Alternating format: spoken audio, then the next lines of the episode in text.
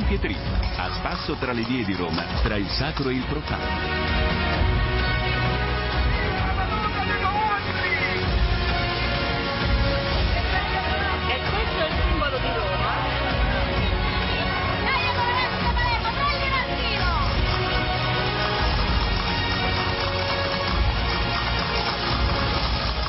Bentrovati da Eliana Storri al nostro appuntamento del martedì con Roma, ultima puntata dedicata al libro Andare per la Roma dei Papi, edito da Il Mulino del professor Giovanni Maria Vian, storico e giornalista ordinario di filologia patristica e letteratura cristiana antica alla Sapienza, già direttore dell'Osservatore Romano.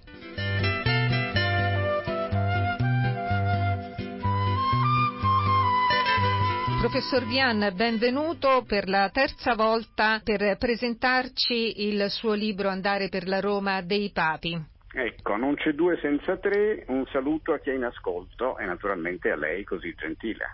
Allora, professore, eravamo rimasti martedì scorso alle Ville Pontificie, all'accoglienza del Papa, alle nascite che ci furono in quel momento in cui vennero aperte le porte delle ville per accogliere. Cambiamo argomento. Nel suo libro lei cita intellettuali che visitarono Roma e che scrissero del Vaticano, uno su tutti Chateaubriand, che in Memorie d'oltretomba testimonia la sua visita alla Cappella Sistina. Ci può dire qualcosa? Sì, anche quella è una pagina bellissima. Chateaubriand è stato studiato anche come eh, diciamo, eh, costruttore della sensibilità non solo romantica ma anche del, del, nuovo cattolicesimo, il cattolicesimo che esce dopo la bufera rivoluzionaria. E Chateaubriand diventa un amante di Roma al punto che arriva a Sant'Onofrio eh,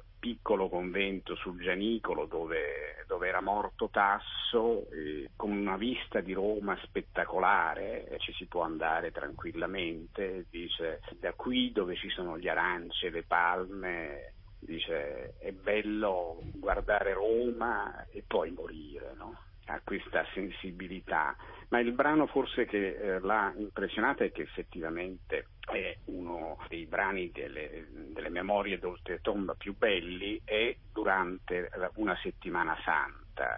Siamo mh, durante il pontificato breve di Pio VIII, quindi mi pare 1828 o 29, Papa era malato e Chateaubriand assiste a una delle cerimonie, una delle liturgie della settimana santa, quando veniva cantato il Miserere di Allegri, che è uno dei, dei brani più struggenti e di cui eh, la, la, Sistina conservava il segreto e descrive questa corte pontificia ridotta al minimo, cardinali vecchi, un papa vecchio, e, lui vede le ombre che cavano nella Sistina, siamo in Sistina, ecco non l'abbiamo detto, questa Sistina che eh, era già irriconoscibile per eh, proprio la, la, grande frequenza liturgica e le visite, gli affreschi erano quasi irriconoscibili, in più le ombre della sera e il fumo dei ceri che si levava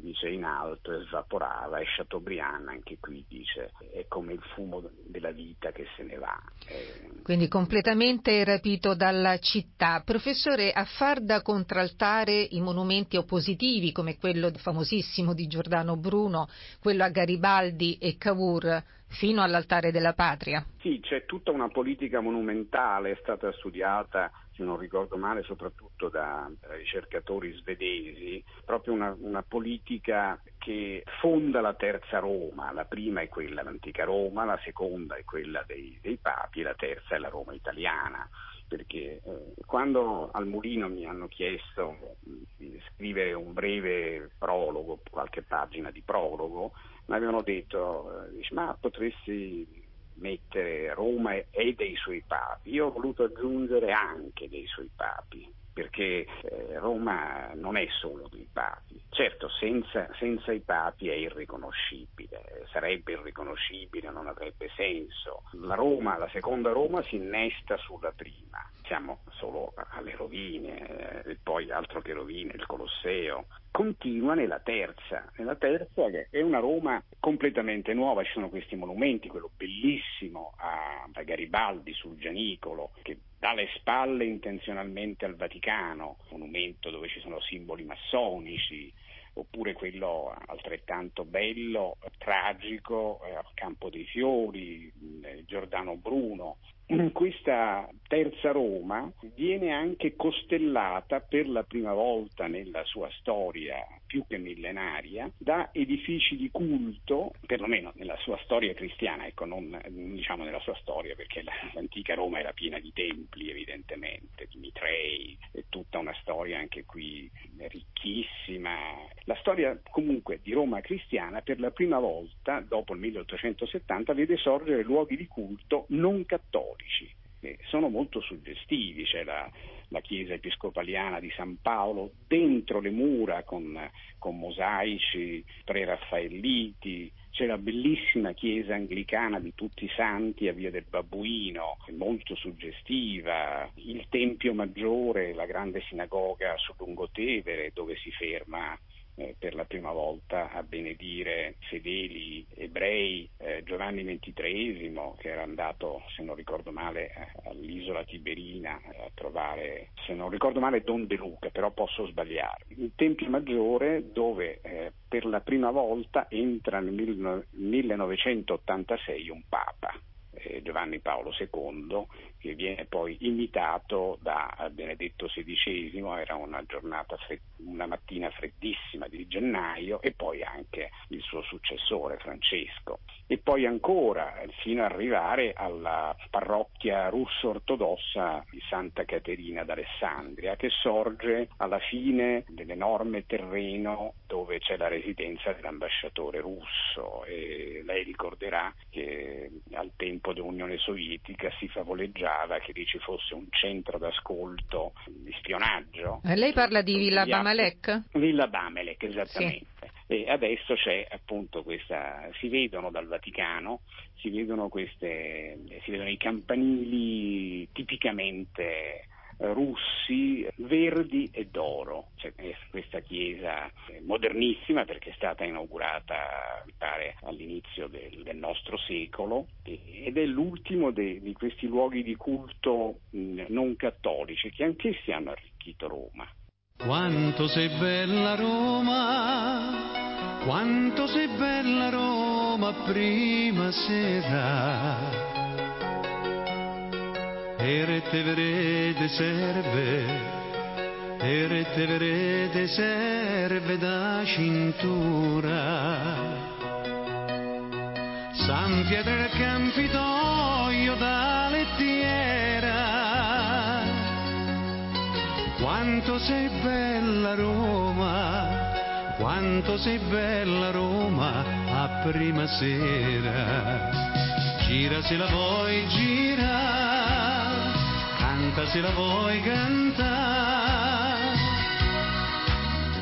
Traste vereda quando, traste vereda quando t'ho lasciato.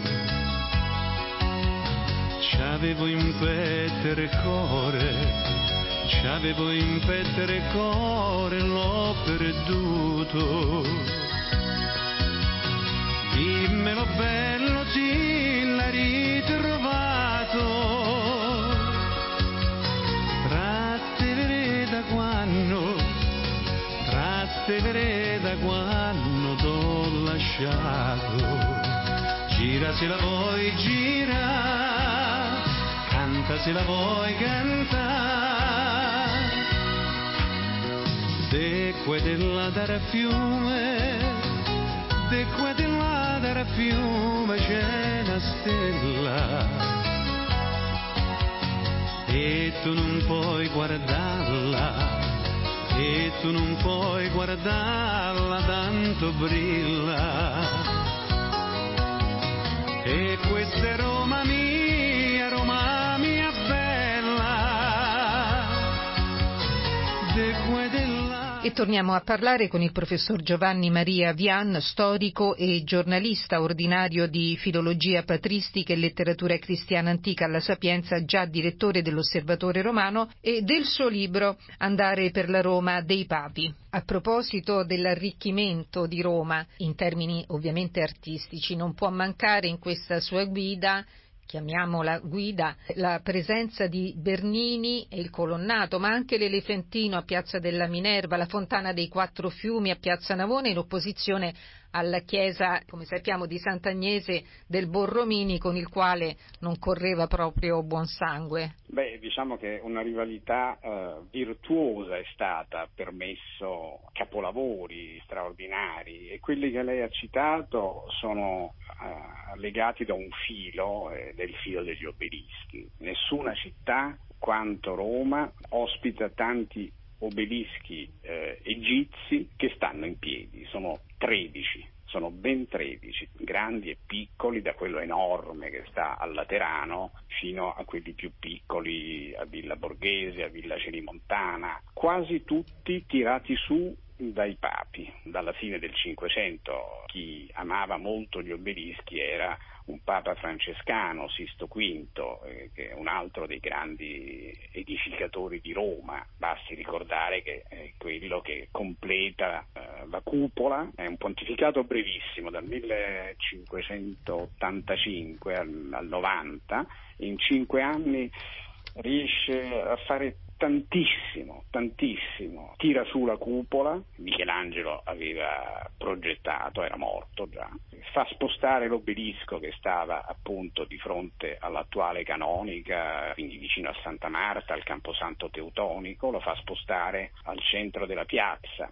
Se non ricordo male sono quattro obelischi in cinque anni, quello, poi c'è quello di Piazza del Popolo, quello, di, quello davanti a Montecitorio, quello di Trinità dei Monti, insomma, si può visitare Roma eh, passando da un obelisco all'altro e questi obelischi aprono nuove strade, sono dei, dei segni anche per uh, indirizzare pellegrini. Ecco, un altro aspetto che non va dimenticato è il ruolo dei pellegrinaggi nella, nella costruzione di Roma, eh, i pellegrinaggi che vengono notoriamente favoriti eh, dalla, da una pratica medievale ma che affonda le radici nella Bibbia ebraica, cioè quella del giubileo ha conosciuto un'espansione nuova, una nuova fioritura al tempo nostro, insomma al tempo già di Paolo VI nel 75, ma poi soprattutto di Giovanni Paolo II. Roma, crocevia di turisti fedeli e pellegrini da ogni dove.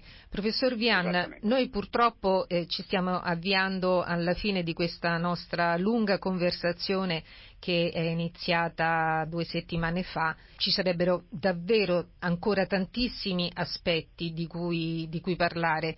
Però è un invito quindi agli ascoltatori di comprarlo questo libro e leggerlo. Fra l'altro nelle altre puntate ho sempre dimenticato di dire che c'è all'inizio anche una mappa di Roma perché chi non è di Roma può avere uno sguardo, visualizzare i posti, chiaramente San Pietro, eh, quello è, è normale che tutti sappiano, però le chiese che sono state citate, i monumenti che sono stati citati eh, in questa trasmissione si possono ritrovare su questa, su questa mappa. Le chiedo prima di concludere che relazione esiste tra l'arte e la religiosità della Cappella Sistina e di altre opere simbolo di Roma e le indulgenze e la pratica delle indulgenze. Ma dunque, senza indulgenze probabilmente non ci sarebbe la Roma che conosciamo, questo è stato sottolineato molto bene eh, da molti storici, ultimamente una brevissima storia del Giubileo, sempre per il Mulino, è stata scritta con questo taglio da una collega, amica, Lucetta Scaraffia. Che conosciamo. Eh, sì, anche lei ben nota agli ascoltatori di Radio Vaticana è stato il buon uso delle indulgenze, di questo eh, denaro eh, investito in modo, mi si passi l'espressione, in modo spirituale. In modo spirituale, certo, denaro quanto di più lontano dallo spirito, però eh, c'è il buon uso del, del, del denaro che già un padre della, della, Chiesa come Clemente di Alessandrino sottolinea, dice la ricchezza non è male, è male se viene usata male, ma se viene messa al servizio degli altri, se viene messa al servizio della, di, altri, di, altri, scopi, lo scopo di, di, celebrare, di, celebrare, Dio. Allora eh, si trasforma San Pietro, il nuovo San Pietro, la nuova basilica di San Pietro.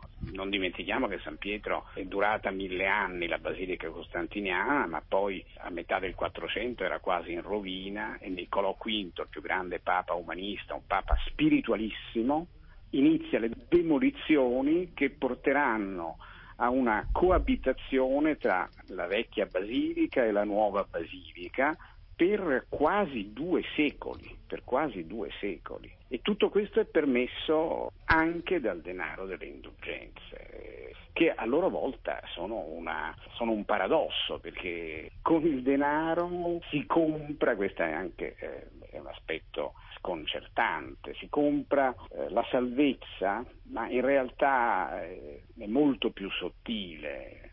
Ed è qui interessante, eh, mi viene in mente un'altra, un'altra realtà che, che, riguarda Roma, le catacombe. Eh, lei pensi che la prima traccia di proprietà ecclesiastica è proprio, la, cioè la, le prime proprietà ecclesiastiche che cosa sono? Non sono case, le case sono case private dei cristiani dove si celebra, ma la prima proprietà della Chiesa romana, proprio riconosciuta dallo Stato, sono i cimiteri, parola greca che deriva dal greco e significa dormitorio, cioè la proprietà ecclesiastica, il potere al limite, il potere temporale nasce per ospitare coloro che dormono in attesa della resurrezione. Quindi anche qui è la logica dell'incarnazione. E lei ne parla, professore, nel penultimo capitolo, dalle catacombe alle chiese. Noi eh, siamo arrivati alla fine di questa nostra bellissima conversazione. Come ho detto prima, ci sono tanti altri aspetti di cui parlare rispetto a questo libro, perché c'è ad esempio il lavoro fatto da Alessandro VII. Se gli ascoltatori saranno interessati, eh, troveranno anche degli aneddoti su questo pontefice che teneva nella sua camera da letto un modellino della città, come lei scrive. Eh, ci sono le osservazioni dei, di intellettuali di poeti, Henry James, Antonio Fogazzaro. Non abbiamo potuto parlare attentamente dei musei, della biblioteca e dell'archivio che rappresentano le raccolte vaticane, un enorme sapere la cui storia lei racconta in questo. E non abbiamo detto nulla di un luogo da dove tutto tutto nasce. Siamo partiti, ricordiamo che siamo partiti da Santa Marta, da Santa Marta e dalla coabitazione del Papa con il suo predecessore, ma per arrivare alla tomba di Pietro. Esatto, infatti stavo arrivando proprio a questo e al capitolo dedicato a, alle tombe di Pietro e Paolo in questa passeggiata tra storia, cultura e arte nella Roma dei Papi. E per questo che per approfondire il, gli argomenti, i temi che abbiamo solo potuto marginalmente toccare in queste nostre conversazioni, io invito gli ascoltatori a leggere questo libro, Andare per la Roma dei Papi del professor Giovanni Maria Dian, è edito da Il Mulino e fa parte della collana Ritrovare l'Italia. Professore, io la ringrazio per questa porta che lei ha aperto sulla storia di Roma, così inscindibile e intersecata a quella dei papi. E sono io a ringraziare lei che ha aperto le porte della Radio Vaticana eh, a questa conversazione in più parti e che può continuare all'infinito. Professore, è stato un piacere e buon lavoro. Grazie e un saluto a chi è in ascolto. E anche per oggi è tutto per il San Pietrino, appuntamento a martedì prossimo. Un buon proseguimento di ascolto con i programmi della Radio Vaticana da parte di Eliana Storti.